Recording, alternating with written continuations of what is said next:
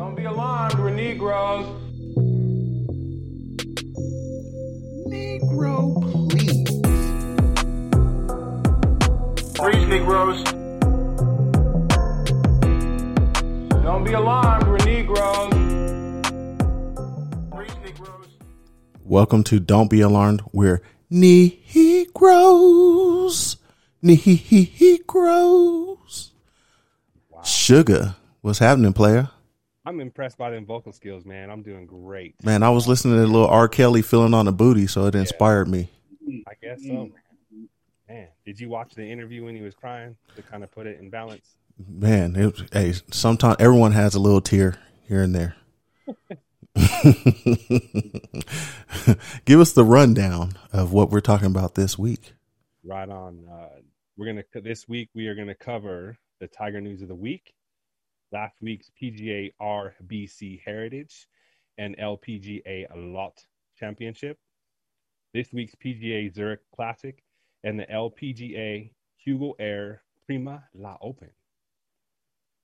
There's also uh, an article that we're going to talk about from our, in our diversity section on William Clarence Matthews, and this is a, a story about we're going to go into the world of, of baseball, but this is a story that may have never been told if it weren't for people capturing the story. So, great diversity topic there. Uh, our front nine, we're going to get into our favorite West Coast rappers. We're going to get into a session we, we're, we've titled Pars and Prep. We're going to talk about how we get ready for the game. We're getting into our uh, lovely segment, which we do weekly or every pod. What are we hating on? Uh, the gigging song of the week, Left My Weed by Snoop Dogg. Then we're going to get to the final shout outs uh, with our guest, the Booga and the Nature Boy. Woo! Welcome, Booga and Nature Boy. What's happening, fellas? Nothing but put some name on respect. It's Booga Sugar. Booger Sugar. Booga Sugar, for those who didn't know. I don't know if I can My can name's say. all right. I'm, I'm Mathis. I don't know if I can throw that sugar on the end. That's a little tough. What about Kid. Santella sugar? Oh, here we go. so, uh, let's get into a little. What is it? Hey, Tiger news of the week. So, uh, Tiger, Rory, and Jason Day. There's a rumor that they've been learning Japanese from Hideki Matsuyama. So that's kind of cool. Um, good fact. Nice to see that they're um, all buddy buddy out there because sometimes you know it's not like that. I'm not sure that Tiger had a lot of friends uh, going into to a lot of things and playing golf in the season, but it's kind of cool that he's he's linking up with all these young cats. You know, what do you think about that, Suge? I think it's the best way to bridge the the gap um, between people who are coming into the game and those who are kind of Tiger fans, right? So I think um, you know it's a really good thing for the game, and it kind of shows that these guys do have personality, and I think it's hard to see their personality when you're kind of if you're not following them a lot on on um, their social media or things like that. But just to kind of see them in a in something that they're making light of, I thought it was pretty cool. So yeah, pretty dope. Agreed. Agreed. But that's all we have for the Tiger news of the week. Uh, let's get into a, something a little more serious. Um, if you were living under a rock or not, you've probably heard of George Floyd. Um, and his verdict and his killing uh, was delivered this week. And there was three guilties given on that. Um, and this is the first time in a long time that a cop has been convicted for doing something uh, so terrible to to one of our people. Um, I can't lie, I was super nervous about the verdict. Um, a feeling came over me. Um, and when it was all guilties, you know, a little tear tear of joy because I think 29 years ago we had the Rodney King verdict out there in Cali, and it was not favorable. Um, and we've had many years of this uh, BS, um, cops hunting us down. Um, still to this day, it happened. It's happened a couple times even after this verdict. So, uh, want to get everybody's comments on the George Floyd verdict. Let's start with you, Booga. Hold on. Uh, I I was nervous as well, happy, um, but a little, I'd say, disappointed. Only in our people as a whole, because we were so pumped up that it was guilty. We tend to forget the bigger picture, and that we still have things out there that need to be resolved, different cases. So we're saying, okay, yes, we got justice. Well, we got justice for one man when we have so many other people out there.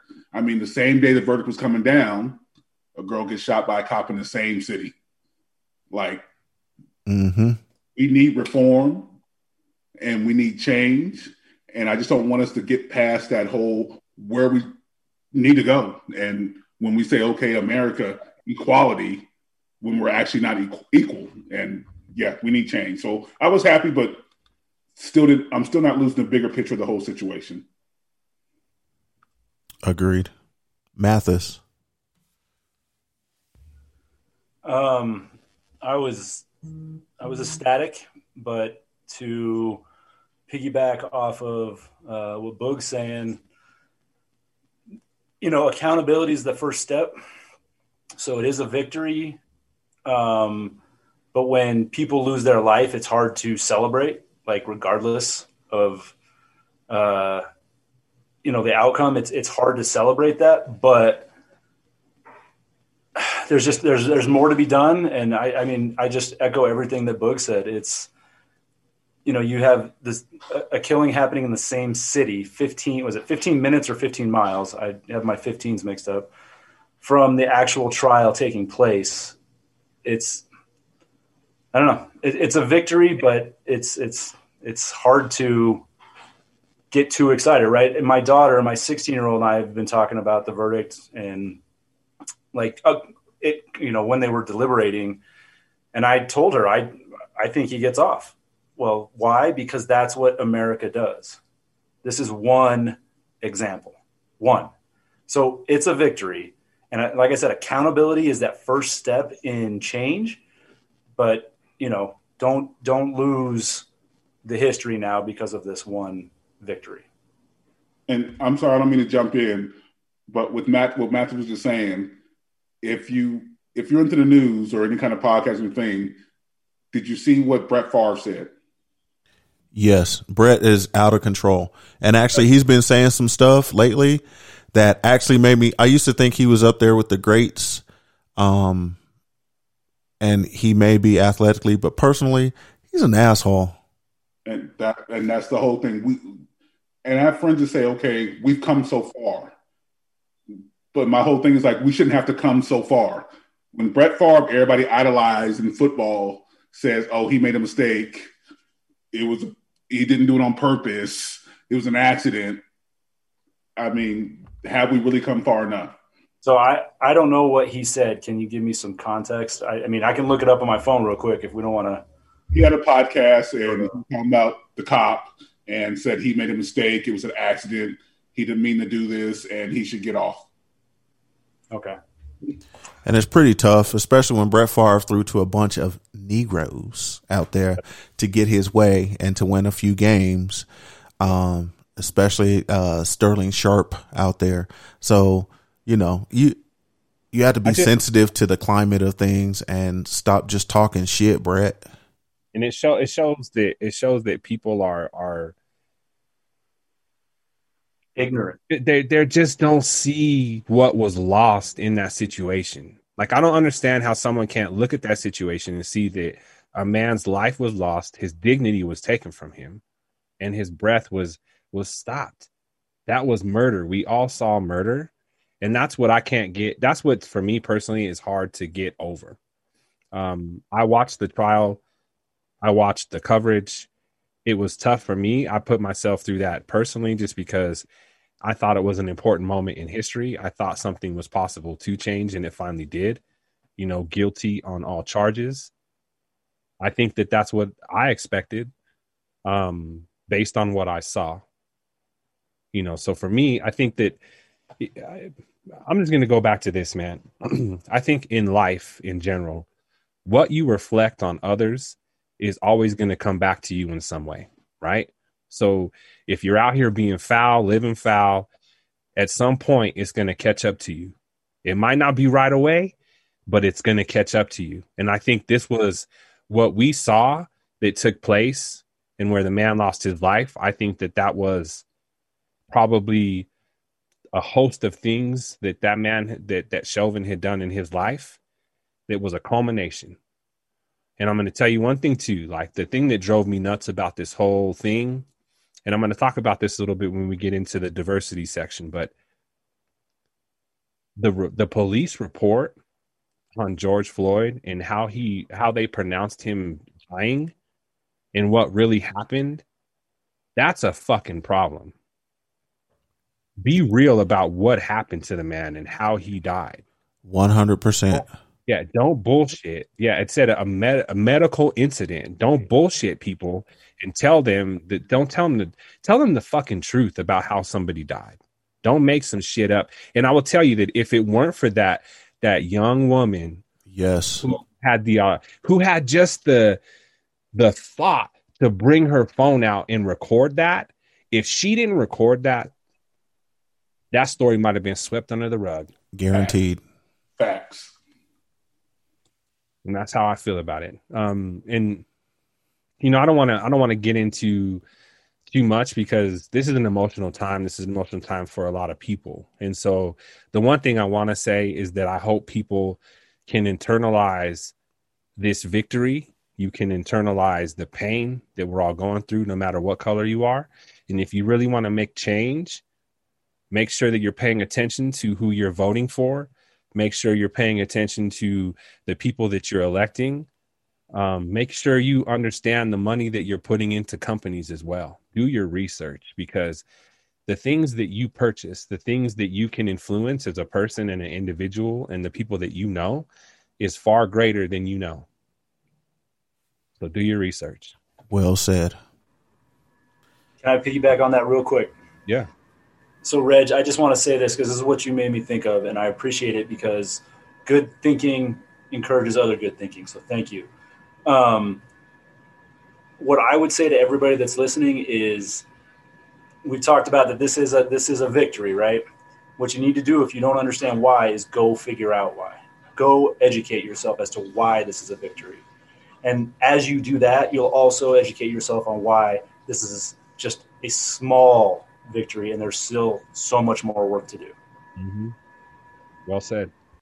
Well, you know, on on this on this pod, man, you know, um, music reflects life, and so um, I'm going to turn it to E, who's going to play "Free" from the Goodie Mob.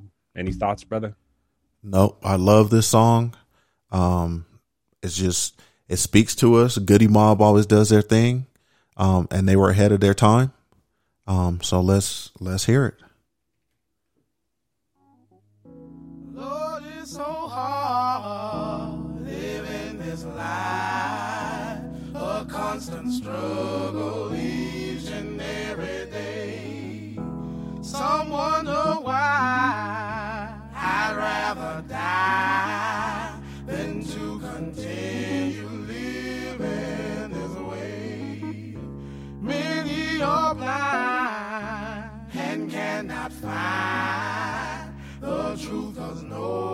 Seems to really know.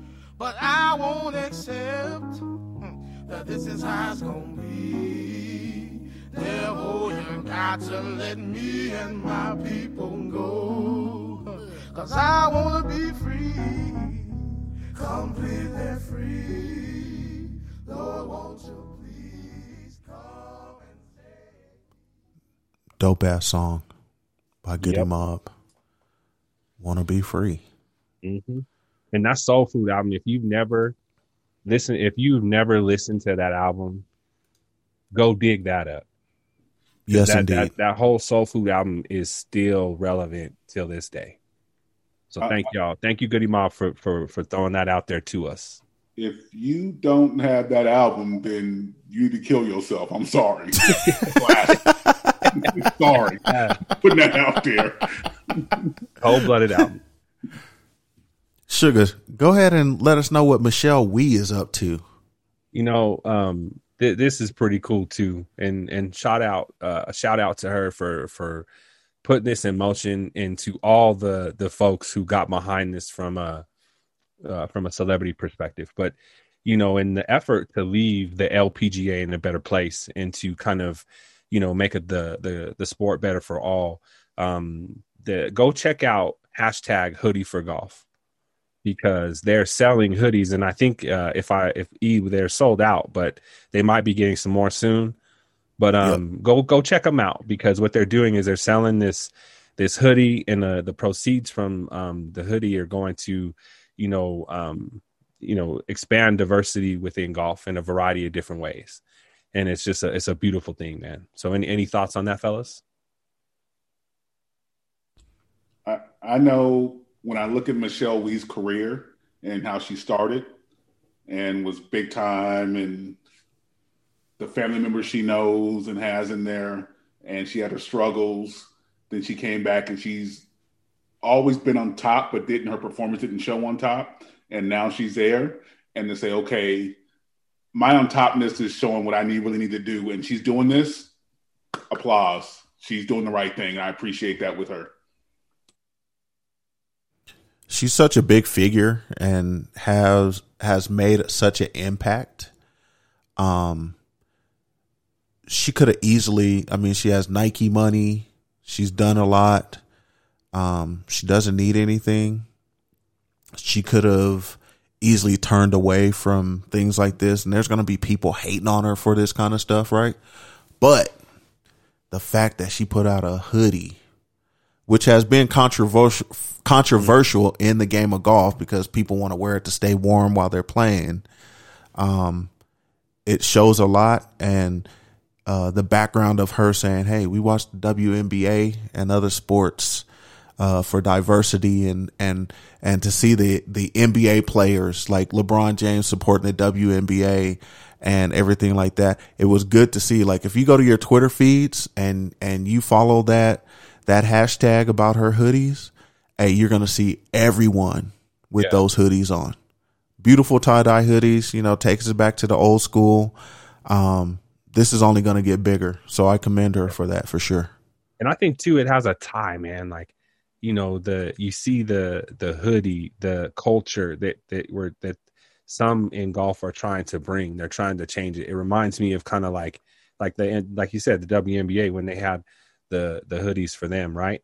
So they they had their hoodie campaign. She's following in these are great like paths that these women are blazing, you know, for for to show people that hey, we could do more than just be sports personalities. You know, we can bring more to the table. And I'm glad that they're using, you know, they're using that to the to the, you know, for the right purpose. It's awesome. Agreed. Yeah, I think uh, she, like you said, Eric, she, she doesn't want for anything, so she's using her celebrity status to better the game, right? To to to better society. I mean, that's who cares if you're winning at the end of the day, right? I mean, legacy isn't just tied to wins, right? I mean, it's uh it's an important step, and I, I just it's it's awesome to see, and you know, too bad they're sold out, or we probably all have one. So. Guaranteed. Michelle, we hit us, hit up the Negroes to get us get our whole friends and cast some uh, some hoodies, and we'll wrap them. Make sure you hashtag it when you put this out. I sure will. So let's get to some golf. We had a couple of tournaments this past weekend. Uh, RBC Heritage, um, which was the men out there playing. Um, my picks didn't turn out so great. Who knew that Cink was going to go out there and do it though? Because all all the cats on this show that we have on, no nobody mentioned Cink, and then Harold Varner going out there C Pipes Jr. Shout out, doing your thing out there, getting it cracking. Uh, good I've been telling y'all about Harold Varner, bro. I've been telling you. He's out there he's out there doing good things, man. hold on, hold on, Bug. Did you pick Harold Varner to do anything in this tournament? I didn't in this tournament, but if you go back to the old podcast, I said You this is going to be a blow up year for Harold Varner. Go back and check. We're gonna have to we're gonna have to go back and fact check that, sir. But I do remember us speaking on him uh, specifically. First show I was on, Harold Varner's going to have a. This going to be his breakout year. All right, we're gonna dig in the crates for that one. Yeah, we're gonna have to. I mean, I mean, DJ. Yeah, I don't know what's going on. Collin Morikawa actually played well. Webb Simpson. Yeah, I mean, those were my picks. Uh, but I didn't see what was happening that happened, and so I appreciate the Cink one because it tells you anyone can win any given week. You take your ass out there, you can be beat. And that was his son too. That was caddying for him too, right? Yes, indeed. And his son, his other son flew in for him. Just for yeah, that. that was that was pretty cool. And then I think I remember hearing some about they was talking about like his wife and he had like taken some time off of golf to have to take care of her. She was sick, and that that to me, man, like that's why golf I think is is it brings the like just life out. You know what I mean? And and that's why I think a lot of these dudes appreciate it more. Um, that's crazy though. But Cink Cink deserved that man. He he went out there and owned it. What was cool too is like imagine so caddies I, I could be wrong, but they get like ten percent, I think, of the winnings. Depending on contracts, usually between ten and thirteen percent. Right? Imagine giving your your child thirteen or you know, ten to thirteen percent of a PGA tour win. I mean, that would just be cool, right? They're and even like his, his son's story about like he finished grad school and then he became his full-time caddy and he is legit the caddy right? Where you know other people have people on their bags and that's they're they're just carrying the, the sticks. They're not really a caddy. So like the whole story was really cool. So and it was i was definitely on a golf hangover from the masters so like it was good to have like a i don't know an old school come through and win the win the tournament so no doubt. And then um, I I picked um, Sungjae Im, who who had a, a couple. I think the first and second day was decent, and then uh, he just kind of faltered. Uh, and then I was speaking towards uh, Zalatoris as well. So uh, not a not a strong finish there, but uh, you know we'll see we'll see what uh, we'll see what them cats have in store. Zalatoris said that he was he was he was interviewing after the first like night or something like that, the first day, and he was saying that he was getting worn out because he's played really well. Um, and I think just you know over time you're just gonna get worn out. He's played a lot of golf, and I give it to him. He's young and he's playing, but it's gonna catch up to you. Yeah, but he weighs like 27 pounds, and you got to have some meat on you if you're going to play golf like that every week. So, you know, once he hits puberty, he'll probably be able to pull, out, you know, like like like play more and be, you know. So, yeah, and I will and and I gotta I gotta throw this in here, man, because I, I just have to. Mike D, I saw some younger pics of you, brother. and I just have to say, you look kind of close to Zalatoris, brother. Yes, indeed. MD. So, you know, I think that's where you get them swings from. Oh, truth. I think it's I think some yeah, I think there's channeling here. I think God the golf people, the golf gods have channeled through through generations. Well, see, I was putting Mike D with Cink with the wind, bro, because you know that old plug along game. Do what you know, you'll be okay. Don't try and outswing everybody. Hey, if it gets you paid, it gets you paid. True indeed. Let's roll over to the women's, the Lotte Championship. Lydia Ko pulled out a win, but my pick, Nelly Korda, put on a show also. She was playing pretty well. But it seems like everyone was playing well at that course, right? I mean, there was a lot of high scores out there. Yeah, Um, man. I was like, whoa. I mean, these look like football scores. maybe Minus it's the 28. Hawaii thing, right? Because the the men's, the first what couple of tournaments of the year were in Hawaii, and they were just torching those courses. So, Mhm. I mean, who wouldn't play good golf in Hawaii? Like you're so chill. What could you be pissed about? Yeah, Like, you're in Hawaii, greens are perfect. right? I'll let you know next week when I get out there. Nice. Hmm. Thanks. Rub it in for us, Colorado folks. Thanks, Booga. Uh, I'm sure it'll snow while you're gone too. yep. Snowing again. Right as now. we speak. Yeah. Um, so I had Nelly Korda as my sleeper. Uh, Danielle Kang I had in there. Minjee Lee I had in there, but it was cool to see Lydia Ko uh, place and to see Nelly Korda actually do pretty well. Um, so my picking is is doing all right, you know. So if if you guys are betting and listening to some of our picks, we're we're trying to help you out. And just remember, you know, your pockets ain't empty, cuz you know. And uh, let's roll on over to uh, the Zurich Classic this week. We got the Zurich Classic. down now, yeah, down man around the bayou. Why? down in the bayou, you know. Um, you know, this Ryan Palmer and Jon Rahm um were the 2020 winners. It's at TPC, Louisiana. Uh, par 72, 74, 25 total yards, 7.4 million total purse. It's a Pete Dye course. Uh, it was created in 2004. Um, the first event was in 1938. For the updates. to The that yes, correct. Um, and this is group play, which is fun because a lot of people are into the group thing, you know. I'm into the group thing. And uh, so, oh, Booger, you got your hand up. You're into the group thing, huh? okay. Firm believer, sharing is caring. Sharing is caring. Where's Um, Peaches? So the starting field would consist of 80 teams, 160 players. Each of the top available players from the PGA Tour priority rankings who commits to this tournament will choose their partner, who will in turn must have PGA Tour status unless he is chosen as a tournament sponsor exemption. So that's how these teams were put together. Um, for anyone that wants to know, uh, the format is best ball will be used for scoring in the first and third rounds. Alternate shot will measure performance in the second and fourth rounds. Um, so should be fun. Um, 400 FedEx points to the winning pair. Um, fans will be allowed. Here we go. Fans are allowed.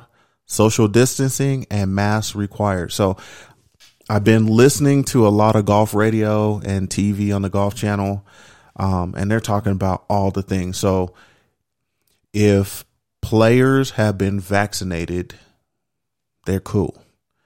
If you have not been vaccinated, from what I understand, you have to take the test, but you have to pay for your own test, um, which is different. And um, they're just trying to make sure that things are safe. Everyone's in a hurry to kind of get over this COVID thing.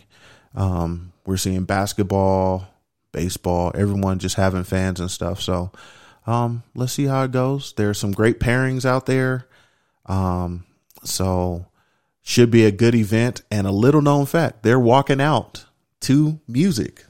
So when you come out the first hole, you get your music that will be lit up for you. So first question before we get into the picks, what music are you and your partner walking out to? That's a good question. I already know. Okay, what's yours? Time going on right now. I'm going old school. Fuck the police. Oh, oh boy, you gonna make a statement right off the bat? Okay, All right, I'm gonna go uh, easy like Sunday morning because that's that's that's how I want my swing.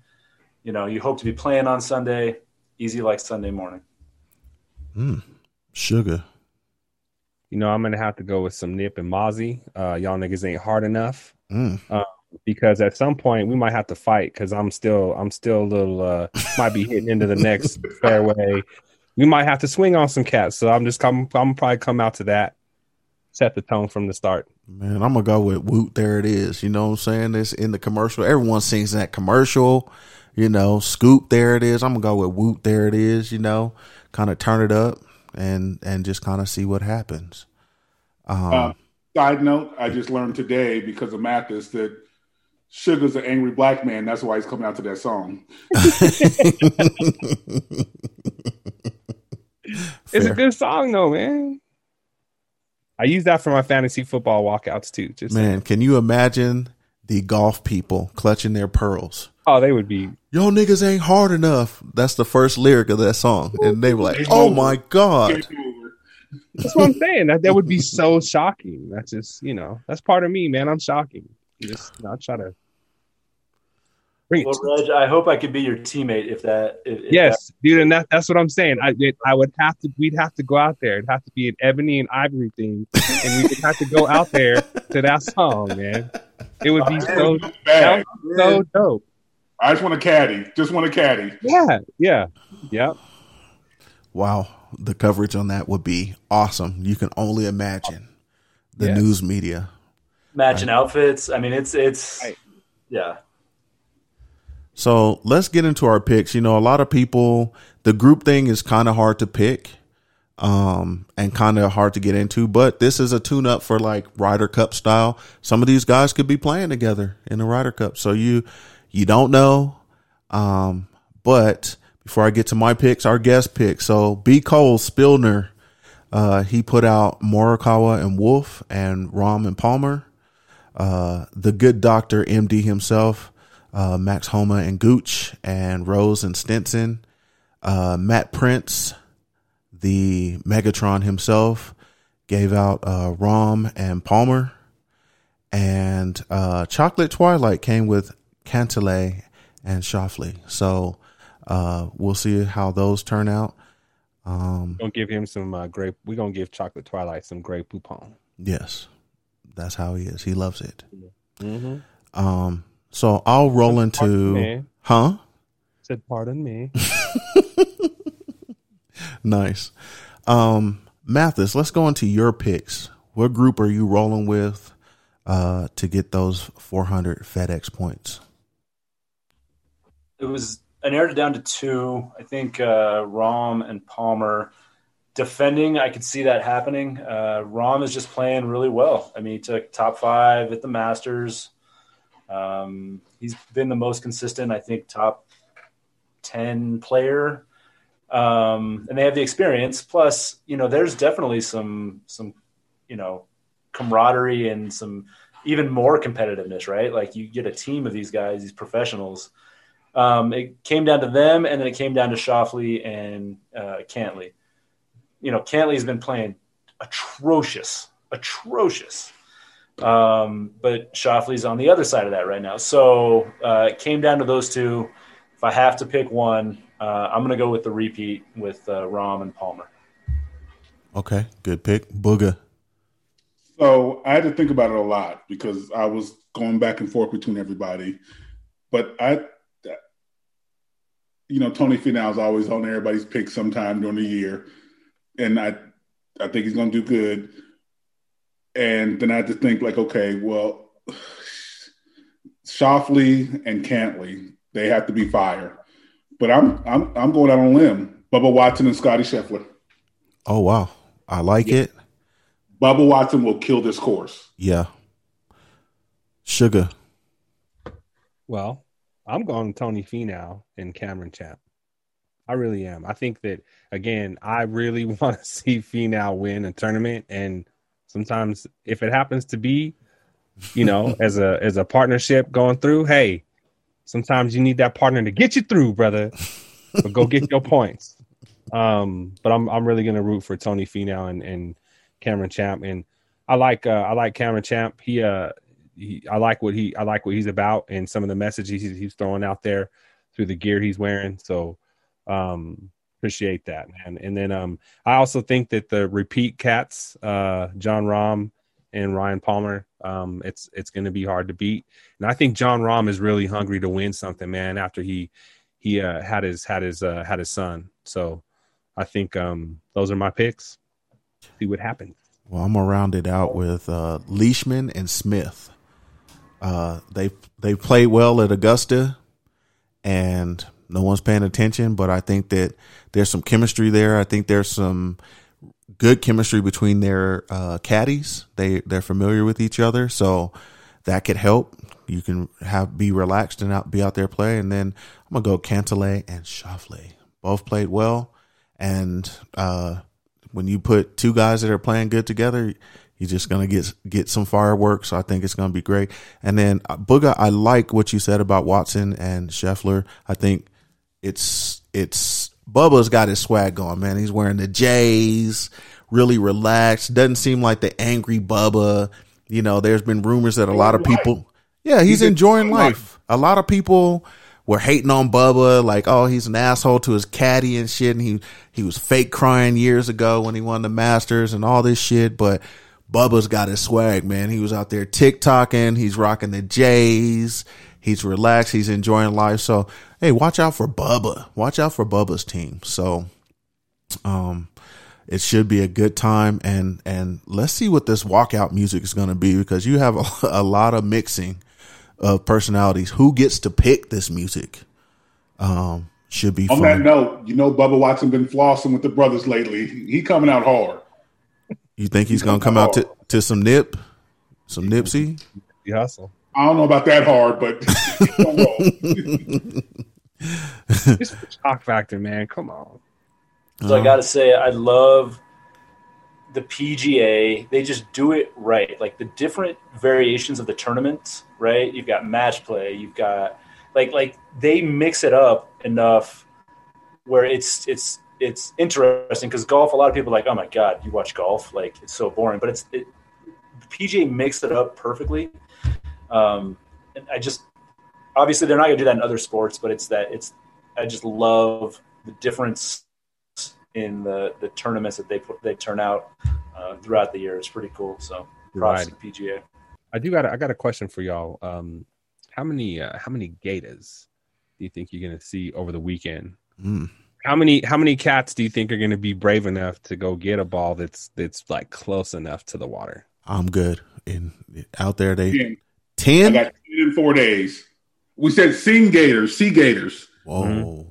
Out of those 10, I give you three brave enough to go to it. huh 10 So let's just let's say the over under is nine and a half. Taking over or under? Under. Let's taking. You just said ten though. That's He over. did say You 10 gave me, you gave me Vegas odds now. I have to take the Oh, under. All right. So nine. Okay. So under. You Mitch. i'm going under too Hey, I'm gonna go over because this has been a unique year, and I think that the uh, animal uh, population is up in a lot of ways, bro. Yeah, I'm Reg. I'm with you. Animal. The animal kingdom is like, you know, we had some people around in a while. Let's go watch some golf. I, it's over. oh Yeah, we're shit gonna, yeah, we're gonna show you what we used to have. That's the truth. Hey, Suge, go ahead and roll over to the ladies. What tournament are they playing in? This is the Hugo Air Prima La Open. Oh, very beautiful on how you announced that. Yeah, thank you. Um, I worked on that all week. Uh, so this is at the Wilshire Country Club in Los Angeles, California. That's for Vishnu and his Grey Poupon. I'm just playing, man. Chocolate Twilight, we love you, dude. um, this is a Norman Macbeth design course. Uh, was founded in 1920. Par is 71. Uh, 6,450 total yards. Um, and this is the third year of this event, and it's 1.5 million uh, is the purse. So that that is shared between all the golfers. There is no, there was no 20 uh, 20 tournament um, due to COVID, but Min Ji Lee won the 2009, uh, 2019 tournament. Um, fans are not allowed um, due to COVID restrictions, but again, I think you're going to start to see some of that stuff maybe um, ease up a little bit. Um, what what I will say about the whole thing about people getting vaccinated and stuff is, I was uh, watching a couple of different shows and on ESPN, I think they mentioned it as well. But teams and and leagues are looking to kind of decrease restrictions if teams reach a certain percentage. So like if teams are like at 85%, they might ease restrictions for the team, right? Um, you know, and I think that still gives if people don't want to get vaccinated for whatever reason they have, I think that, you know, that's a personal choice. They got to make that choice. But again, I think if you still want things to get back to normal, as many people that can should try to do it because I think that that'll help things out, right? So we'll see what happens, and I hope hopefully we can kind of get back to. I don't, think normal's ever going to be reached again. I think this is new normal. Um, and speaking of that, you know, getting back to this tournament for a second, these golfers are putting up some crazy numbers. We talked about it, but the ladies, especially, the last two tournaments, they're putting numbers and leads up that are in the the double digits. So shot, you know, good for them, man. They're killing it. But at the same time, man, you just you just wonder, man, like, do they need to do they need to move back and hit from different tees? Hey, that's a a good question. There, Not you know, yet. Not yet. They need to get their money first. Yeah. agreed. True. I like it. Watch, the more people watch from them getting them high scores than them low scores, and they get their money, then yeah, you can do that. Hmm Yep, agreed. And it's, you know, I just talked about how the PGA is is really good about mixing up formats and stuff. So what if they did a LPGA PGA uh, Zurich where you teamed up with someone, you that know, would be dope. right? Like, I'm in. yeah, I mean, it- it's we've talked on this podcast before about that dominant culture needs to step up and help any you know oppressed or marginalized community, right? Well, if you look at men's golf versus women's golf just through that black and mm-hmm. white of a lens, that's kind of what it is. And what a great way to bring them on and show the world, like, look, they're out here kicking the shit out of some profession. Like, I thought about that today, and I was like, sounds like a good idea in my head, but like, I just mm-hmm. think that would be a, a great way to to to cross pollinate here. No, Hey. and you're right. It's different than it's different from like say NBA to WNBA because you watch the NBA for dunks and the flash, and WNBA is basics and great team play and all that. And I love the WNBA, but the money's not the same because the sponsorship's not the same. When it comes to women's golf, the go- women's golf be they be fronting, bro. They be putting it on. So to have that Mhm. cross pollination right there, I'd watch it every day, every day. Yeah, it'd be dope to Hey. see. That's a good idea. And if the PGA and LPGA, if you go out here and do this, you better give credit to my man. Yes, Right sir. here. the nature boy. You Woo! heard this shit first on this show. Woo! Woo! Yes, indeed. Um. So, what are everyone's picks for this? Well, I was doing my research and I saw that um, Inbee Park and Nelly Korda are two and four in the rankings right now, and they're playing together. And Korda took tied for second last week with 21 under, and you don't win. That got that's got to hurt, and you're not even close to winning. That's got to hurt even more. I'm going uh, Nelly Korda. Mhm. She lost by a touchdown, bro. Mhm. right? but she she scored on almost every drive, right? And she still got whooped. True. Yeah. I, I I have to go with my future uh, sugar mama, J.K. Jessica Korda, myself. Oh, I'm I'm I'm and I'm only going off of the way I feel about her when I see her play golf, bro. but she's still putting up good numbers. Still nice numbers, but I'll be number one fan every day. Hashtag JK Jessica Korda. mm. okay. I'm gonna go with Jin Young Ko. Uh, she's played Wow. well. She's had three top seven finishes in her last four events. Um, and she's playing well. Um, and I believe she finished in 2018, finished second at this event. So she knows it well. She can play it well. So let's go, Jin Young Ko. Wow. This I'm I'm actually um did y'all look at my my fucking notes before this show and shit? seriously, man, I have Jin Young Ko, eight to one on my list, and I also have Jessica Korda, ten to one. And the ladies, um, if you guys don't know, the ladies actually started uh the most of their tournaments start on Wednesday. Um, so they already had a round in today. So um, you know, there'll be some good golf coverage out there on the golf channel. So you know, in the time that you're not doing something or you're kind of in, you know, doing something but can have something else on. Um, put the ladies on for a little bit, man. Check them out. Yeah, speaking of ladies, we love your skincare we want your skin to be awesome and blossom out there. And so let's hear from Your Eyes Only Aesthetics.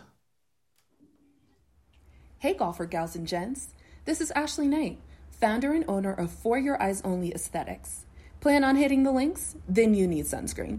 80% of all skin aging comes from the sun, so protect yourself while you're on the green with Image Skincare, available only through a trusted esthetician like me. When I'm outdoors, my go to sunscreen is the Prevention Plus Daily Ultimate Protection Moisturizer, SPF 50. A friend of this podcast is a friend of mine. So enter coupon code Don't Be Alarmed at checkout and you will receive 20% off your order. Again, enter coupon code Don't Be Alarmed at checkout to receive 20% off all orders. You can find us at www.youreyesonlyaesthetics.com. Again, that's www.youreyesonly.com. Thank you, Ashley, for the skincare. And speaking of skincare, we're going to go out west to Cali for this front nine and talk about our nine favorite West Coast rappers. Yeah, yeah. Yes, sir. So, uh, with that in mind, Sugar, go ahead and give us your list. man and you know this is in no particular order because you know it, it, we've we've talked about this before you know. There's a lot of great artists out there and it's hard for me to put them in order. I just like these cats. Gotta say nwa have to. Gotta go with easy e gotta go with cube to me all those are linked together for life. Okay that's why you're going to understand this because I have some people that are on the list, but it's hard to put them on the list when you already start with those bangers. E40. Come on, who who don't have E40 on their list? Quik, DJ Quik, the influence that he's had on on music and artists, ridiculous. Nipsey Hussle, Snoop, Kendrick, and one of my favorites, Got to put my man on there, sugar free Yes, indeed. from Macramento. hmm Too short, so that's my main list. Okay. Now these are my these are the folks that I love to hear from, and when they on, I'm i I'm gonna let it roll. Mac Dime, Evidence, Hmm. Exhibit, Paris, DLC, Del the Funky Homo Sapien, and Mozzy. I'm done. I'm done. You tried to name all the West Coast. Can you leave some for us? No. Okay. All right. Mathis, I want to hear your list. All right. Um, I agree. Like you, you took most of what I have to say. So, um, no particular order. Uh, Nipsey, Tupac, Cube, Dre. Now, I, I didn't do any groups. So you did NWA. I had a conversation with myself about that. So that's that's my just just to clarify. I didn't do any groups. I NWA is obviously on there. But anyways, all right. Let me start over. Nipsey, Pac, Cube, Dre, Snoop, Kendrick, Too Short, um, Murs. Anybody know Murs? Yep, indeed. Yep. Murs, uh, Hobson. Those are my top nine. Um, now, I un- I appreciate E40. I just he just uh, I can't. He just doesn't do it for me. So and it's I appreciate his role or his place in in hip hop, but can't. He didn't make my top ten or my top nine. Um, Ice T, right? But more about his influence than really his music, right? Yeah. Like his music was good, and it was in in those times. It was like the first really like talking about what was going on with the police. You know, it, the influence and, and where it is in history of hip hop, undisputed, right? Um, didn't make my my top nine because I really thought about like what truly have I listened to? What what in you know um, evidence? What a great call, Reg. I didn't think anybody else was going to have evidence. Um, and then here's one that I have trouble saying, and um, this could be a good place to discuss. But I really like Macklemore, um, but I think it's more. The color? I think it's. I, I think it's. I think he's teetering on the lines of of cultural appropriation with his music. I have to say I'm I'm laughing because I can see the reactions to people. I think Macklemore, I think Like- Macklemore has talent. Like like dude like he's a, he loves golf too like he just created this bogey this whole this out like this whole clothing line and I, I i enjoy his music and i feel weird about that so I see. You don't have to oh, explain it. Okay. Man, say it with your chest, man. You like Macklemore, man. Fuck it. I it. do, I do. His shit is good. It relates to me. You know, like I, I am white, right? Like I can, you know, it's so, but it's so, it's it, it's just a weird feeling. Like you say, say it with my chest out. I can't. I would have if I could. so I'll end on that. uh, uh Booger. Math is killing me right now. Said, I can't say it with my chest. I'm white. oh shit, my heart hurt. Oh shit. So I don't have, and I live on the West Coast, so I can't say I have a top five, top ten, top fifteen. But when they come on or on my repertoire, my repertoire of music, I, I, I Pac, of course, Ice T. I thought folks forgot about him, and he's he crossed the lines with his punk rock career too. hmm I mean, T was it. Um, Cube, of course. Um, You like that punk rock stuff because you used to have like the three little dreadlocks. you, you know how I get down. Skateboarding, sponsorship. That's what I do. Okay. I'm eclectic with my my shit. Uh, Del the Funky Hopa Sapiens. Who know about them? Yes. Um, Too Short, E40, Kendrick, of course, MC Eiht, Yep. People sleep on eight. Cos, Yeah, Ras Kass. He's dope. Exhibit. Um, hmm I know I'm forgetting some people, but I, growing up listening to a lot of East Coast music, I learned a lot how to appreciate West Coast music because living in Colorado, E, we know we in the, the, the center part, so we get both sides of it. Mhm. So I just appreciate it all. But uh, yeah, but if I had to like number one, I can listen to all day from beginning to end on any albums. I have to go Cube when he hit his solo career, bruh. Mhm. That dude was he didn't give a fuck. No- For a no couple of Vaseline. albums, he was No he was dope. Vaseline. Yeah, I have to go with Cube, and I still listen to Cube today in the car. Them first two albums, I was like, Yeah. wow, he Yeah. don't care. He's done some questionable shit Yes, that I have some issues with, but I, I still I still rock with him. And the thing for me in Pac, like I still I still think of Pac like I think of Pac as both East and West. yeah, That's that's why that's why someone's gonna say, "Well, you didn't put Pac on your list, dude. He's not gonna be." Well, go ahead and talk your shit. This is my list.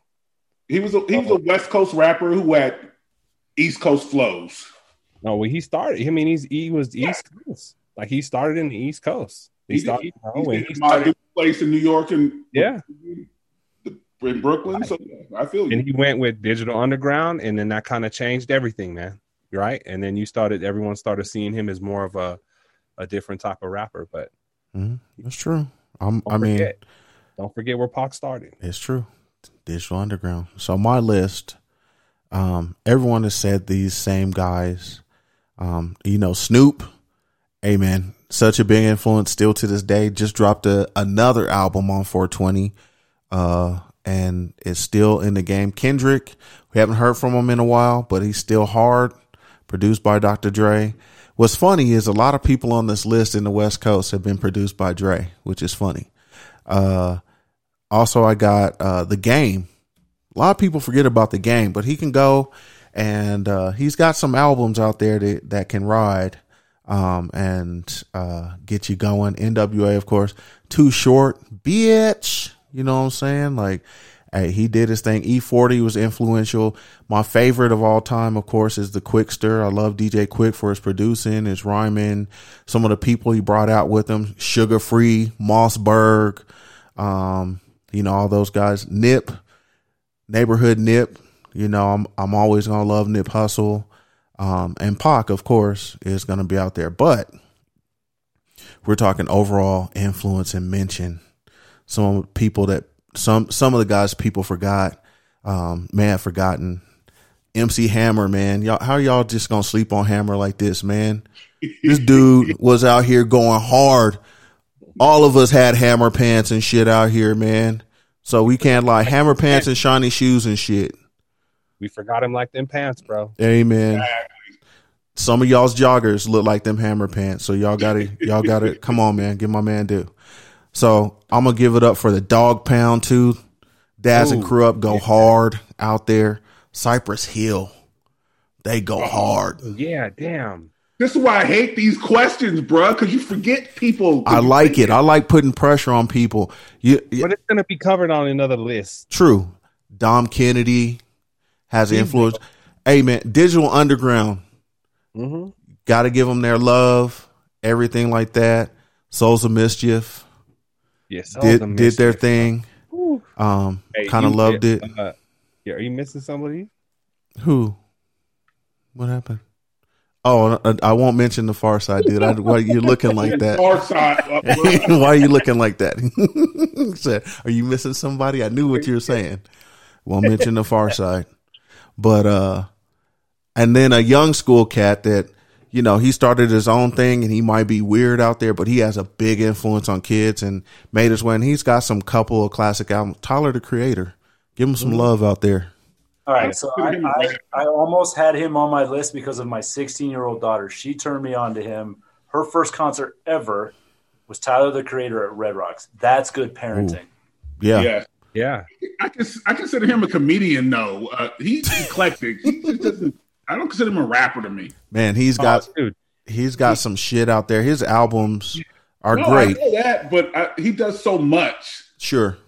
So He- yeah. he did some recent shit with um and this one I think might have been right before the pandemic or it might have been during the pandemic, but it was they were in were they in Paris?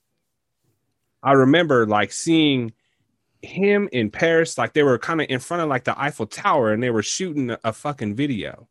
I'll have Hmm. to find that. But that verse that Tyler the Creator spit on that is epic. And that's just on something they threw out there on social media. And and we can't forget hieroglyphics either. I just want to put that out there, uh, just because I know B is would be on us if we forget the hieroglyphics. They and did someone some might shit. clown me for this, but I, I'm gonna tell you right now. I know a lot of motherfuckers listen to it, or at least one of his songs.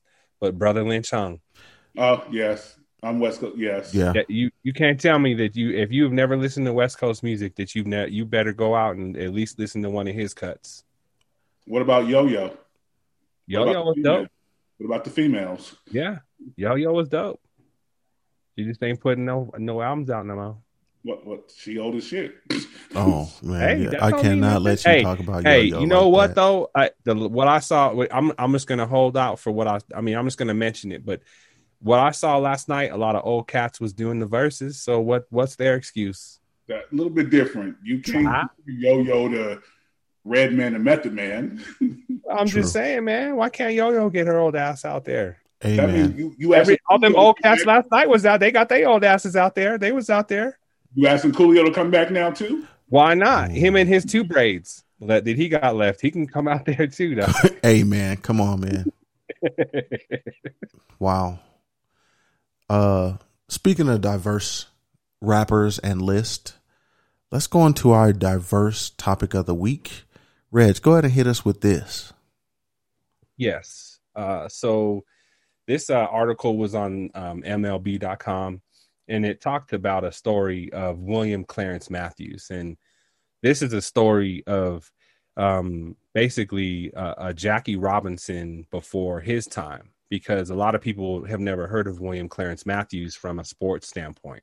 Um, you know, he grew up uh, and he was very gifted. He was a very gifted athlete um, and he was to the point where he was a multiple sport athlete. And you know he was born in the south but had through life had having you know had been given some opportunities and you know was able to go to college. Um, he went to harvard. And so to to see someone and during that time i mean this is like the i mean he was born in the late 18 1800s and growing up in the early 1900s. Um, so when he was in college, you know, that was really around the turn of the century. And you think about how long ago that was, right? Um, so reading this whole story about his life and kind of the things that he had to go through just to be able to get to be able to play in college sports. But the fact that people talked about him showed of the tremendous talent that he had because at that time sports were not really integrated and they were slowly integrating sports but he was so gifted and could, you know, he he was great football player. They said he was making massive tackles or on the on the diamond he was killing them, like maybe one of the best to ever play. Um, so to really hear hear this story and to see bits and pieces of it that were collected for this article really shows that kind of gets back to the point that I made earlier. Like it's all about the history and what's captured, right?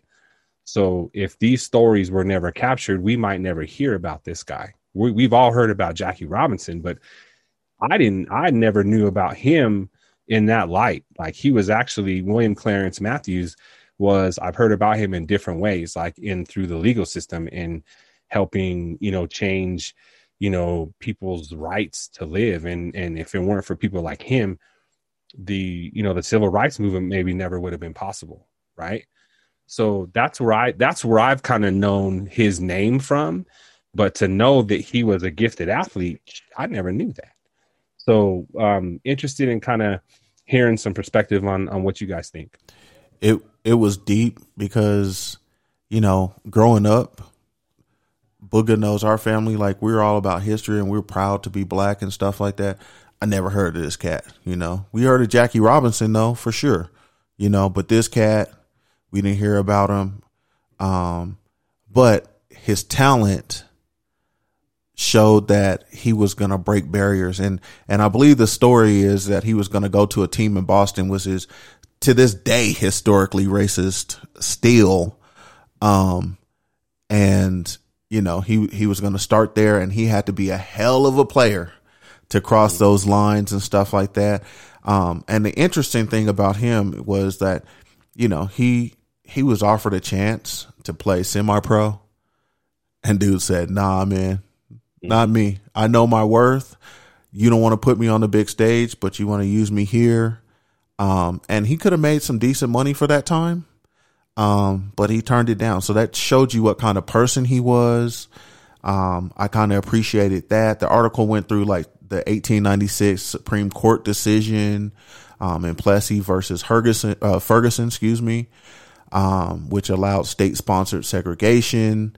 Um, you know, and it, it was crazy because you know, black athletes at that time were either jockeys, they were not acceptable, acceptable in, in the mainstream society, um, especially in the most popular sport in America, which was baseball at the time. So there was no way you're going to see us negras in there. You know what I'm saying? So, um, good article. Um, it was kind of good to see, um, people are digging things up and showing more history Mm-hmm. Um, it was great. Uh, actually, shout out to B Call. B Call sent us this article because he yeah. he loves baseball, and I know Mathis loves baseball. So I, I, was like, hey man, let's let's chop chop it up about this. So uh, appreciate the shout out. So Mathis, what's your thoughts on this?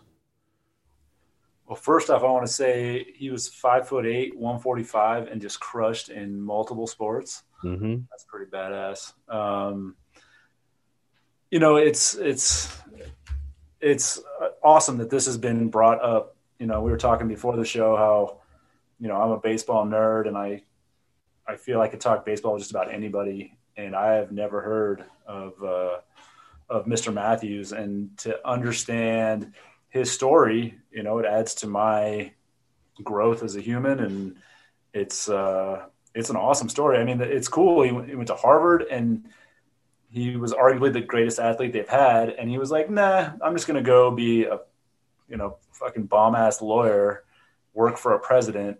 You know, no, nah, I'm good. You know, I mean, it's not that simple. Obviously, I mean, reading the article is is definitely impactful and pretty powerful, but it's just it's a it's a really good story, and I'm so thankful that it was brought, um, you know, to me.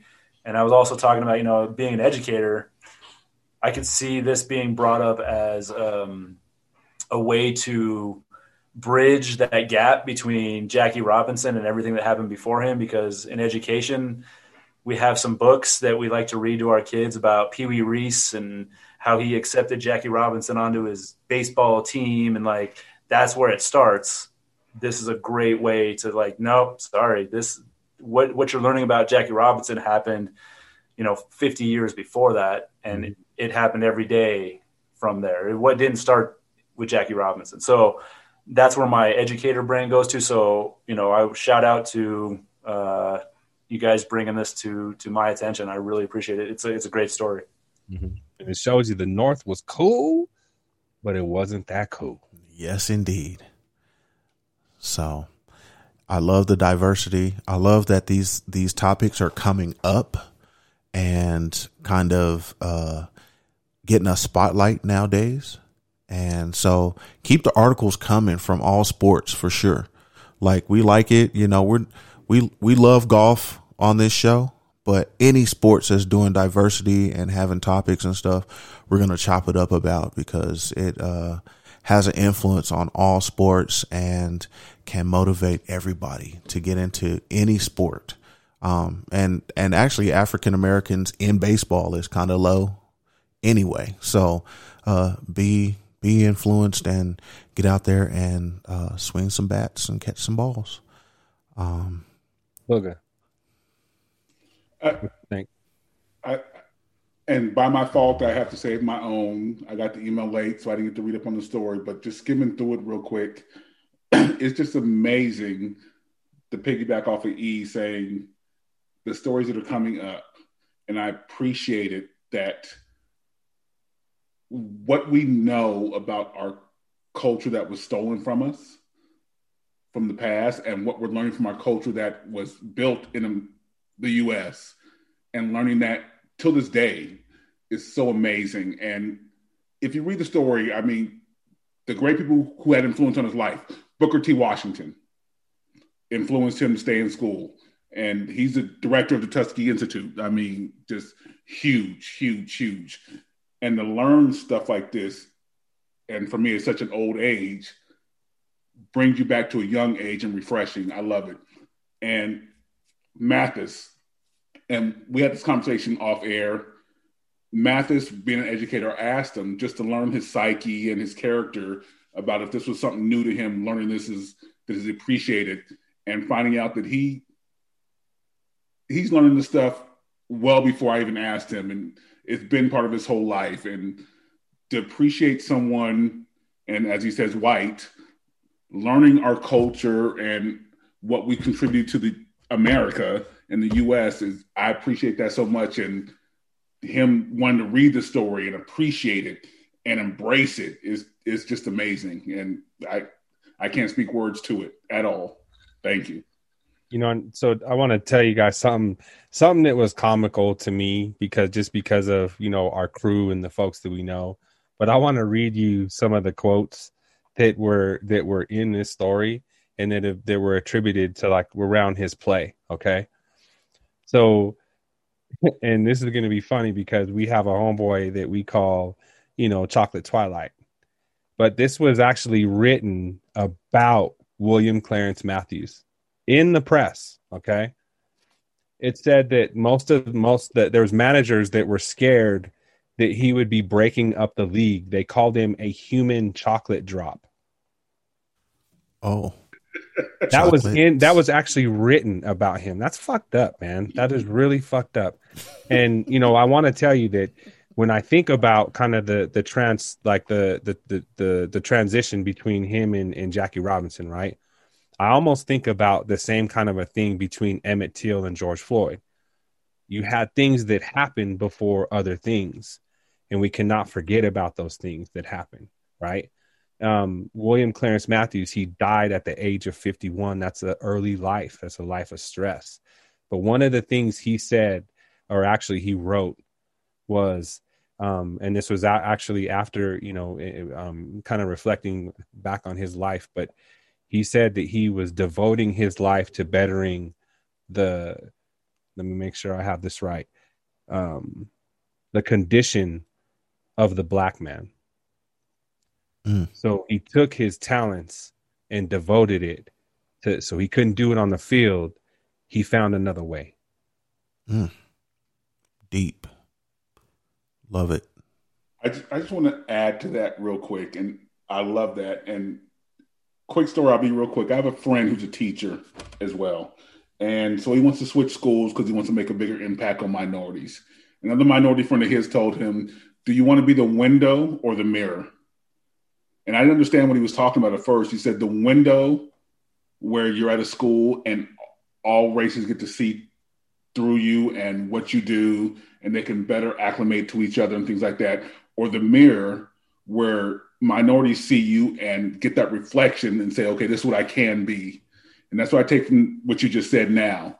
And it was hard for me to tell him. He asked me for advice. I'm like, I, I'm not sure. But to me, you should be the mirror because no matter where you go, you have diversity where people see you and get to take from you and they choose what they want to do with that. But as the mirror, you get to mold and bring light to other minorities and say, okay, you have a chance to go further in life besides anything else in the bottom line. But what you just said, Sugar, I, I was like, I'm still confused now to this day because you want both sides, you want other races and cultures to learn you, but can you learn that without building your own people first and bring them up to be good people? Like I tell my kids, don't no matter what you do, don't be a shitty person. don't be a shitty person. So, and that's where I get that from. Deep. I like it. Mirror versus window. Yes, indeed. Thanks, Booker. Inspirational. Right on, fellas. Good conversation, man. Well, we're going to get into something that we all love, and it's golf season. And uh, it's our section of pars and prep. So, what we're doing to get ready for this golf season, us in Colorado right now are struggling because it is snowing right now as we speak, and it snowed every other day. And it is crazy. But Booga in San Diego and soon to be going to Hawaii is living his best life, swinging the clubs. It was And- 66 today. Yeah, that might be on my hate section today. You get a jacket? Yeah, we might hate. I had a sweatshirt. we might hate on that. So, with this pars and prep, let's just go through some of the things we're getting doing to get ready for this golf season. So, you know, what are some of your drills that you you guys kind of go to um when getting ready for the season? Like it's it's starting over. I know Booger, you're always playing, but to kind of uh get things going, you know, chipping drills or whatever. What do you what are you guys into? I, I mean, for me, and I didn't learn this till later on, like the last three, four years of my golf career, getting out to the the course early and hitting balls, the range. Because nothing worse, and you don't even know it because you don't think about it. If you just go out there and just start, go to the tee box and hit your first ball, and you get a breakfast ball or that first mulligan. But if going to the range and hitting balls from the range, then going to chipping to putting, that pregame, and and I know Iverson said it best. We're talking about practice. You mean- we're talking about practice? Golf, that practice to get your back and body ready and stretching. That there's nothing, nothing can compare to that. And I didn't learn that until later on, and it's changed my game completely. So you mean dusters are not okay, like breakfast balls? Them dusters, they're not. They're okay. aren't normal. It, it's normal. That's why I said it. But it's, it's easier to get a breakfast ball when you were at the range practicing first instead of just going out there. Everybody can understand you. Oh, well, you practice and it looks different from the rain. So, yeah. I hope I could get to that point, man, because I'm hitting a lot of breakfast balls, brother. oh, so you doing breakfast, breakfast, brunch, lunch, and dinner. That's different. I'm Matt- just trying to elevate them. Mathis, what are you getting into? Uh, well, I'll be honest. I, I this year there was not really an off season, so it wasn't. I played a lot of winter golf. I was looking back at my scores. I played. I played every month, and being in Colorado, I think that's that's a pretty good golf badge of honor. Um, so I played every month. But what I just sent you all a picture. I I, I stripe my my golf ball. So I use a, you know, I use a line when I putt, and that's new this past year, a year and a half, and it's really helped me. So I stripe my balls. Can't believe I'm saying this stuff live. Anyways, um, anyways, I, I I constantly go to my the Riverdale golf course is literally five minutes from my house, and I think they have one of the best areas to improve your game of a lot of the golf courses I see because they've got they've got uh, just a chipping, they've got a nice big green, they've got obviously got a range, but they also have a bunker and a green, and then you can chip probably from 75 in onto a practice green they have there. So you can really work on a lot of your game there. So I do a lot of that any day I can. And my daughter, she's just seven. Uh, she's just now getting into it and she loves it. So I use that to connect with my daughter as well. So, um, but I also invented a game that I play in my backyard. I ordered these three targets off of Amazon for like, I don't know, 25 bucks. And it's called Chargets because you're chipping at targets. So I set them up in my backyard. There's three different sizes. They're assigned a point value. I've made it a drinking game. So I am constantly working on my short game because I can just do it in my backyard. And I'm going to the, I'm, a, I, you guys will learn this about me. I'm, I'm a cheap ass. Um, I usually, I don't play weekend golf because it's expensive. Um, but I play a lot of golf and it's any way that I can go and practice like for nothing, I will do it. So that's why that, that's my prep is going to the range as much as I, not the range. I don't do the range a lot. Practicing my short game and uh, you know just getting my equipment always ready. I like to have that consistency with my equipment. So Come to San Diego, I got hookups on every golf course out here. I got you. I like it. I like it. Booga. So I I liked what you mentioned, um, the stretching part of it. I mean, the older you get, and and we're getting a little older, uh, the stretching is huge. Um, your lower back, your hips, trying to get your hips open. Pause. I know I'm gonna get some flack for saying my hips are getting Got my open. hips open, bro. You good? Okay, you got to open them hips. Girls like your hips open too. Just get in there. Mm. Sorry. yes, indeedy. Uh, and then also like getting stronger, like lifting. Like, I think that's key. Um, to kind of maintain him. You get older, you can get weaker, but if you're lifting, um, you can maintain that uh, consistency in, in your drive and in your shots and stuff. And so, um, I can't lie. Like, you know, I was down for the past couple years and trying to get myself back because of my mom's passing, but now feeling good and I'm lifting, uh, a lot more than I, uh, I'm probably almost in the, almost super shape than I was when I was in my twenties, getting stronger and I'm pounding the ball. Um, Reg, when we went out, I was smoking that driver. So, um, Shit. I Like just, that, let me let me tell you guys. We so we all hit tee shots. there was, Wait, a- wait. When he says, "Let me tell you guys," it's a story. yeah, let me tell you guys some shit th- th- about this cat. So he hits this great fucking tee shot, and like we're searching in the cart, like we can't find the fucking ball. Like we're looking in an area where he thinks he hit the ball, right? We're mo- like we're. I actually hit a, a decent shot that time, so I'm looking in an area where I know my ball went. Our homeboy Mike's over there looking for his ball, and then Eric fucking skies this shit close to the hole, dude. And we had to we he didn't find it till we went way up there by the by the green. Oh, okay, okay. I So this this dude is this dude is is smoking the ball, man. So be be be careful with this guy. I just, I just got to get consistent with it, but, um, it's, the range, repetition, the Yes. range, range, range. yep. Yep.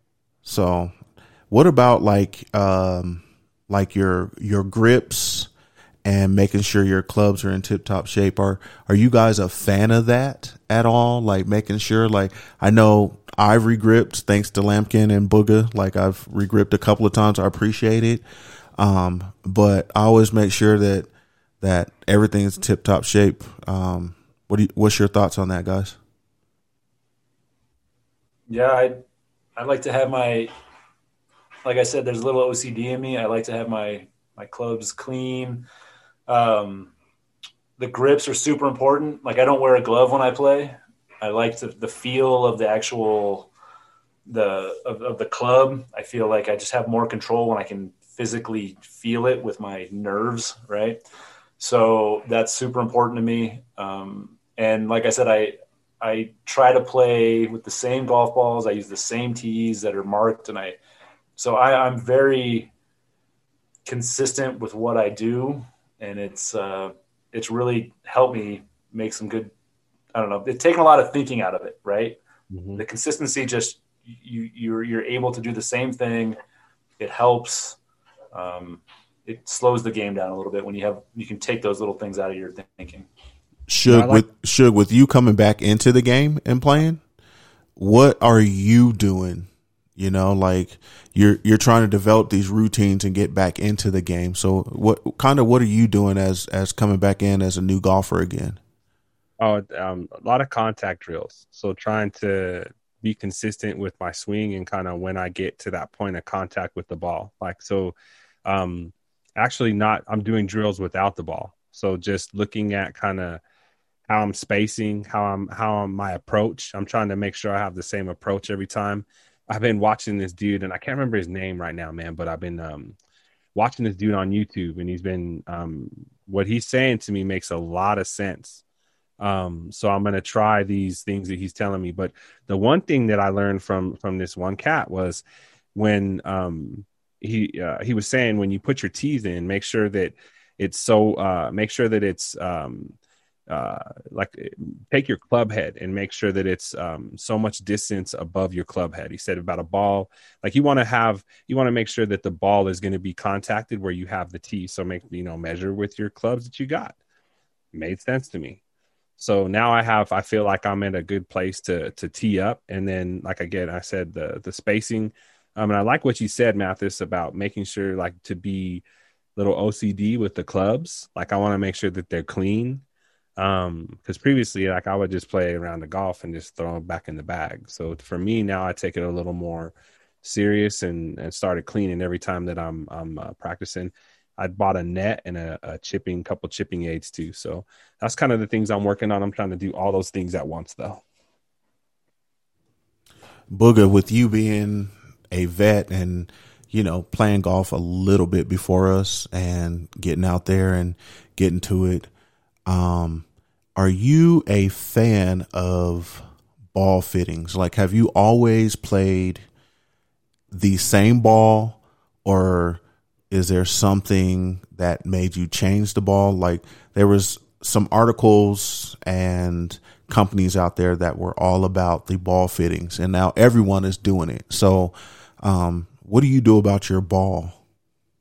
Well, I mean, when you first start playing golf, and everybody knows you just buy balls and you're buying random balls because you need balls. You buy the cheapest ones and you're hitting them.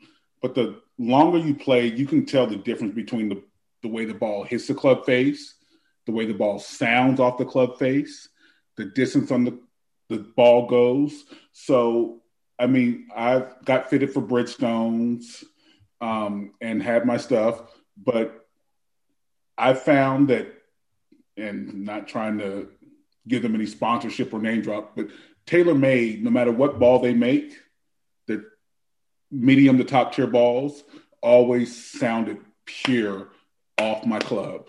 Like I I get TP5s from them all the time, and their RBZs, same as the TP5s, but the affordable man's golf ball, and it goes long. Bridgestone got fitted for them, feel great, exactly like the TP5s for me when I hit them. When you get fitted for them, but I'm getting a sleeve of balls or a little box of balls for the same price I'm getting a case of balls from TaylorMade. So, but yes, if you get fitted for balls, know your ball and feel your ball. Like me, I can't play Callaways. To me, it feels like I'm hitting a rock. And it might not be that way, but just in my mind, the way I hear it come off the ball, it just feels that way.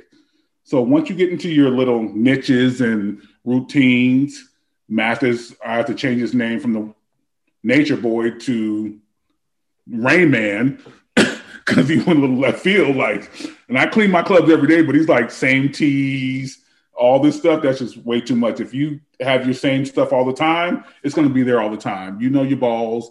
No one goes to the store and buys like 18 different kinds of balls. It's there. Your tees are all the same. You get a whole big bag of them. So yeah, but get your balls right, and it'll show a big difference when you hit. Once you learn your ball. But wait till you you kind of get into the game a little bit. You young golfers coming in, hey, play whatever shit you find Yes. and do all that because you're going to lose a lot of balls and you want to be paying for balls and get fitted for a ball and lose your balls and shit. Um, you know, Well, I, you know, with the round we played, man, I won't say this. Now, this is this is an accomplishment for me because I finally played a round with the same ball the entire time. So I think to me that's progress, man. Like, Absolutely. you like measure your round, you measure your rounds sometimes by Yeah. how many how many balls did I lose? How many did I find? Like the the, the plus minus of how Mm-hmm. many golf balls you use is a good indicator of your score. I Right, agree. yeah. That's, that's progress, Reg. Good job. And if y'all ever remember that Obi Trice, like there was a, a beginning to an Obi Trice song, man, where they were like, they were like, "Hey Obi, is that Obi? Hey Obi," and they were like, "Hey, one ball." So I finally had the one ball in a round of golf, man. So nice. to, So to our to our to our crowd that's listening, we're gonna try to give like little tips and stuff every week, um, and we'll talk about the the things that worked and didn't work for us in this week, um, and then the shit that's pissing us off, you know, and and golf can be a little pissy. So that leads us to our Hey, hey, hey, hey, hey, hey, hey, hey, hey, hey, hey, hey. our hater section of the week. What are we hating on? You know, what are we on this soapbox about this week? So, uh, let's go to Mathis. What you hating on this week, Mathis? All right. Um, this is an easy one. Um, I probably say it too much, but I'm an educator, and um, right now we're in the middle of standardized testing. So the Colorado measures of academic success, also known as CMAS, can kiss my fucking ass. Um, It is like I could probably do a whole two hour, three hour podcast just on the reasons it is culturally insensitive and how it's manufactured for you know affluent middle to upper class humans uh, but i literally had to sit in a room today with five children for two hours and 15 minutes and watch them doubt themselves um, stress out to the point of where i had to have one student just go and take a walk i mean these are these are fifth grade kids that are stressing out about something that is so insignificant in their life that it hurts my soul to watch. And it's a waste of teachers' time. It's a waste of these students' time. It is, you know, we don't, their assessments are a part of education and they need to happen. But they need to happen when you get results either instantaneously or within a day or two we don't get results for these tests until next school year. You have a summer of students, you know, not schooling.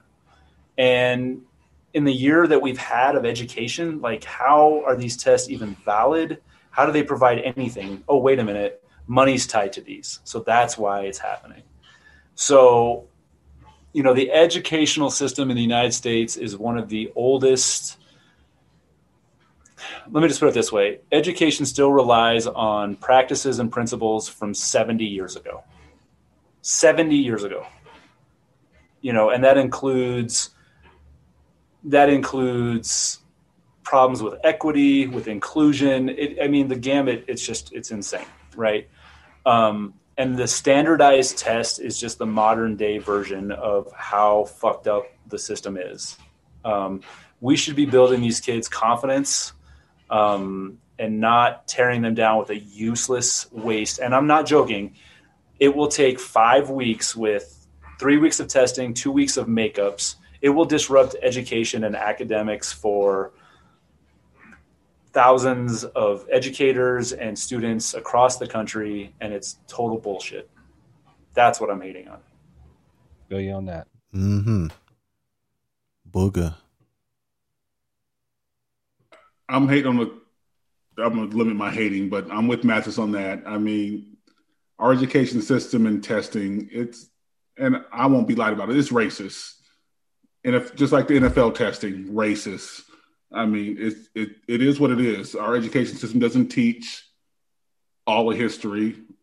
All of it, they just change stuff all the time just to make it fit their narrative. So I understand, but I, what I'm really hating on is myself myself being lazy this covid's got me lazy and i do a lot of things um, i golf three four times a week because that california weather so but the other things i need to get myself back in my bedroom body and don't get me wrong i'm sexy and i keep it sexy no giggling no laughing i need to get my bedroom body right i mean I can't expect. I love me some me, and everybody knows that. But if I don't get my bedroom body right, how am I expect somebody to say, "Okay, Poppy, want you to do that dance for me when we get to the bedroom?" They don't want to see that. I need to get my bedroom body right. That's what I'm hating on right now. Much love. Um, um, I'm I'm gonna lighten it up a little bit. I'm I'm uh hating on fridges because um you know I I spent all this money on this whirlpool, man. I can't lie, right? And this janky ass whirlpool has been out on us like three times, man.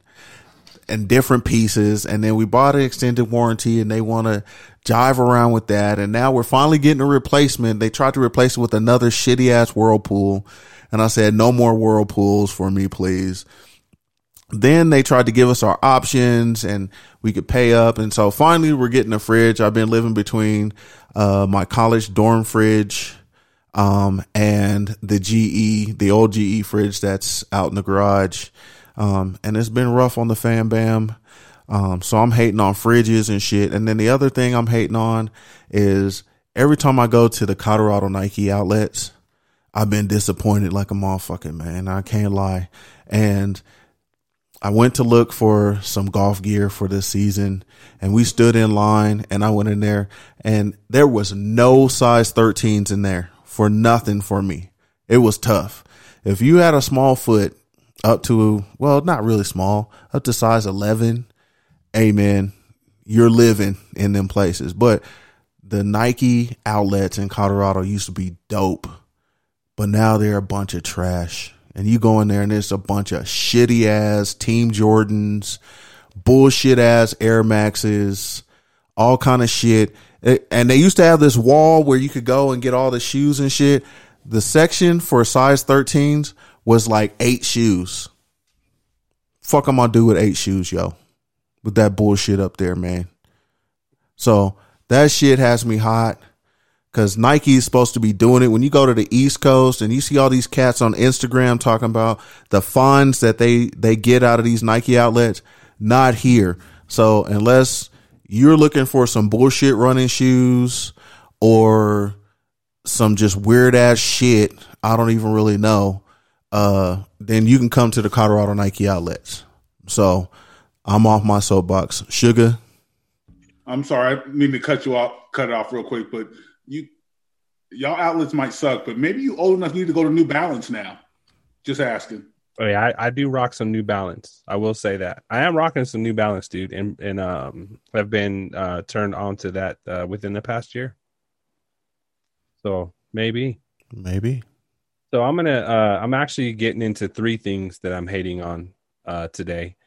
Uh the first one being on that on that uh on that subject of you know the Nike outlets. Um I'm just gonna talk some shit about the people that work in them Nike outlets look, man, you fucking work at a Nike outlet. Why are you wearing fucking Walmart sweats to work? You work at a fucking Nike outlet. I saw some shit in there for 10 bucks, dude, that you could have, you know what?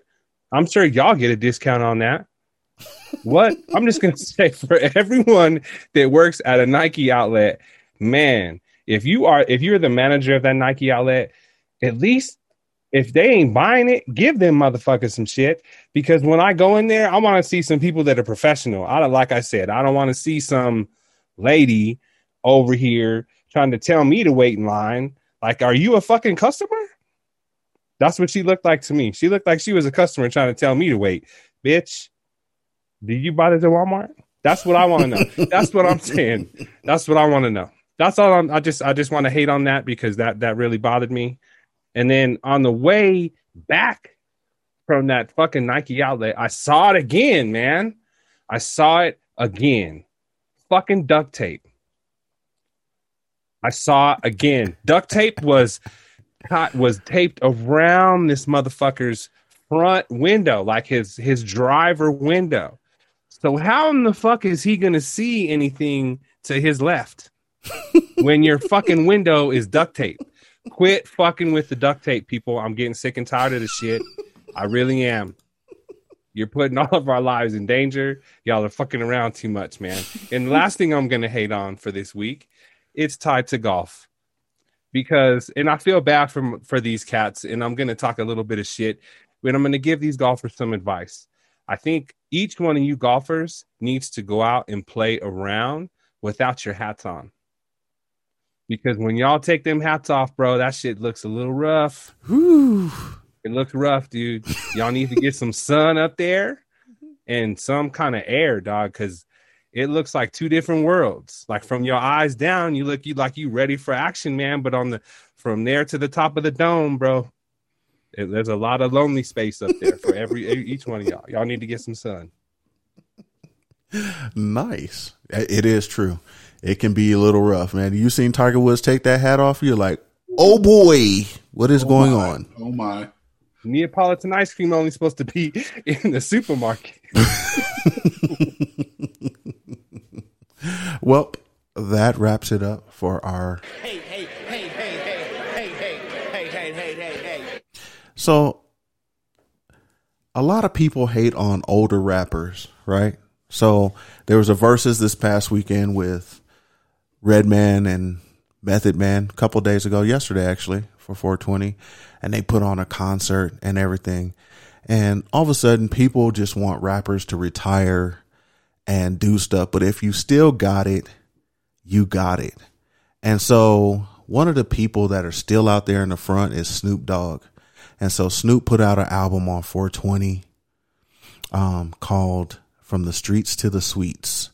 And he still got it. He still be rapping and he can probably rap uh, circles around these young rappers that are out here. So, Reg, what song do we have coming up? Man, this is a banger. And you know, um, like E said, this is one of the things that we want you guys to go out here and and take a look at um, because this dude is still doing it. And if anybody knows what took place this week, there was a, holiday for those of us who indulge in the greenery. It's uh, you know, there was a special holiday called 420, and he put out a song called "Left My Weed." Pure hemp, what I roll. And a nigga need one pronto, I'm on. High as a condo. OG season cilantro, I blow. I think I left my wallet and lighter and El I can't believe it, believe it. I do this shit every time. Every time.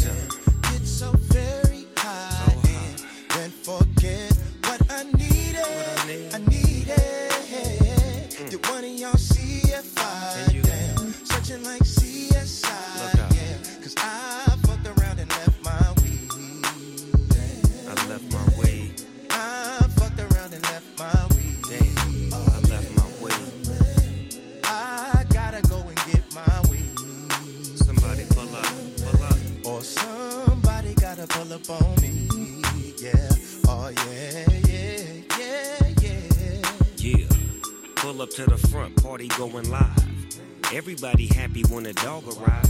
Boss in the building, party with a real one. Pocket full of racks and still number one bona fide. Show you ride. Post up with a few bottles, a few models. Make a toast to the boss life, I do the honors. I make the hits to make the deals to make the dollars. And I smoke to that. Reaching in my Louis bag. Trying to find that King Louis stash. Yeah, I'm about to do 'em bad. Snoop still out there doing it. Doing it. And some of y'all golfers like to partake in the greenery out there, you know, that gets you right. So, you know. Green on the greens. Yes, indeedy. Before we wrap up, we want to give everybody a chance to give their shout outs. Um, and so Booga, give your shout outs. I got a I got a couple. Um, I'm gonna start with my daughter. Birthday's on 420, 18th birthday. She put it down. I had a lot of schools to choose from to go to. She chose University of Hawaii with the girls, and proud of her. She is my water bug. Um, normal shout out to you guys, family. Much love. Always appreciate you having me on. It's always a pleasure. Um, special shout out to the homegirl Joey Ortega, uh, aka the Latin Queen, aka Miss Cortez, aka putting it down for Latins on the map, Denver golfing for Latinos in her community, doing what she can do to make sure it's a better place for us minorities. Love it. Can't wait till you get on the show. Shout out to you, and I'm good. Nice, like it, Mathis. Well, I want to give a shout out to you guys. Uh, every time I listen to the show or I'm on the show, I learn something new, um, and that's how you know it should be. Um, I enjoy learning. I'm a lifelong learner, and doing it with my friends is is amazing. So, shout out to you guys. Um, you know, I just want to shout out to my family, obviously, uh, my two girls, my wife, and uh, you know, everything's good. I, I mean, I shout out a million things right now, but we'll just keep it simple with my family and my friends. So thank y'all. Shug. Yeah, I'm with you on that, Mathis. Uh, shout out, shout out to my family. Um, I know I put in a lot of hours, um, whether at work or, you know, trying to get better at golf or, you know, trying to get prepared for this podcast. But you know, I, I try to that's a lot of time that I'm devoting to other things, but I do appreciate the things that they let let me and allow me to do because, you know, um, they're trying to be a better person, and I feel like you know, all of these things are helping me do that. Um, so, also want to give um, flowers, man, to to Redman and Method Man because I just want to say fucking thank you for what y'all displayed yesterday that was a beautiful showcase of the culture of hip hop. Y'all brought people back, man. Like RZA, you know, the RZA was there, man. Woo, Keith Murray, DJ Cool. Come on, man. EPMD, K Solo, epic, man. I just gotta thank you, brothers, for doing that for us. You know, y'all y'all held it down. Um, you know, I think Ray and Ghost that one was hard to me because I love the two of them, but just the where the where y'all taking this versus thing, man, appreciated. Um, and and hopefully y'all artists see what this can be when you start to bring back all the things that made hip hop great. So don't forget that, man. Hmm. I'd like to shout out my fan bam, my pretty lady, the Hard Knock Slicers. You know, it's a hard knock slice for us. We're about to start our season. Um, shout out to the listeners. Shout out to hip hop, man, because uh, as as Reg said, man, we love it so much. And just to see it, and, and not just the old school, the new school. Some of you younger artists got some shit popping too, and uh, not hating on that, but we got to embrace it all. And uh, with that, Reg, take us out of here. Hey, as we always say, you know, especially now, you know, things are changing um, continue to do the things that you're doing um, listen learn and then act um, keep those things in in order. Um, and i think we'll be in a and the society be in better shape man. But we appreciate you guys being here the listeners. We appreciate y'all. Um, and Boog, you got one what do you what do you want to say? Just real quick as uh us four men on the on the screen right now and talking and doing our thing um, as men, we don't express ourselves to our friends enough. Um, and we never know when we're hurting or when we're struggling or we need help because our ego puts us past that. Just think about yourself and know that your boys are supposed to be there for you because that's what friends are supposed to do in family. express yourself to your friends. L- Ask your friends, your boys, how they doing. If they okay, if they need help, because sometimes they do and they won't express it. So just don't forget that and just be there for each other. Yes, indeed. And with that, love each other and love yourselves, as Sugar would say. See you next week. Peace. Don't be alarmed, we're Negroes. Negro, please. Preach, Negroes. Don't be alarmed, we're Negroes. Preach, Negroes.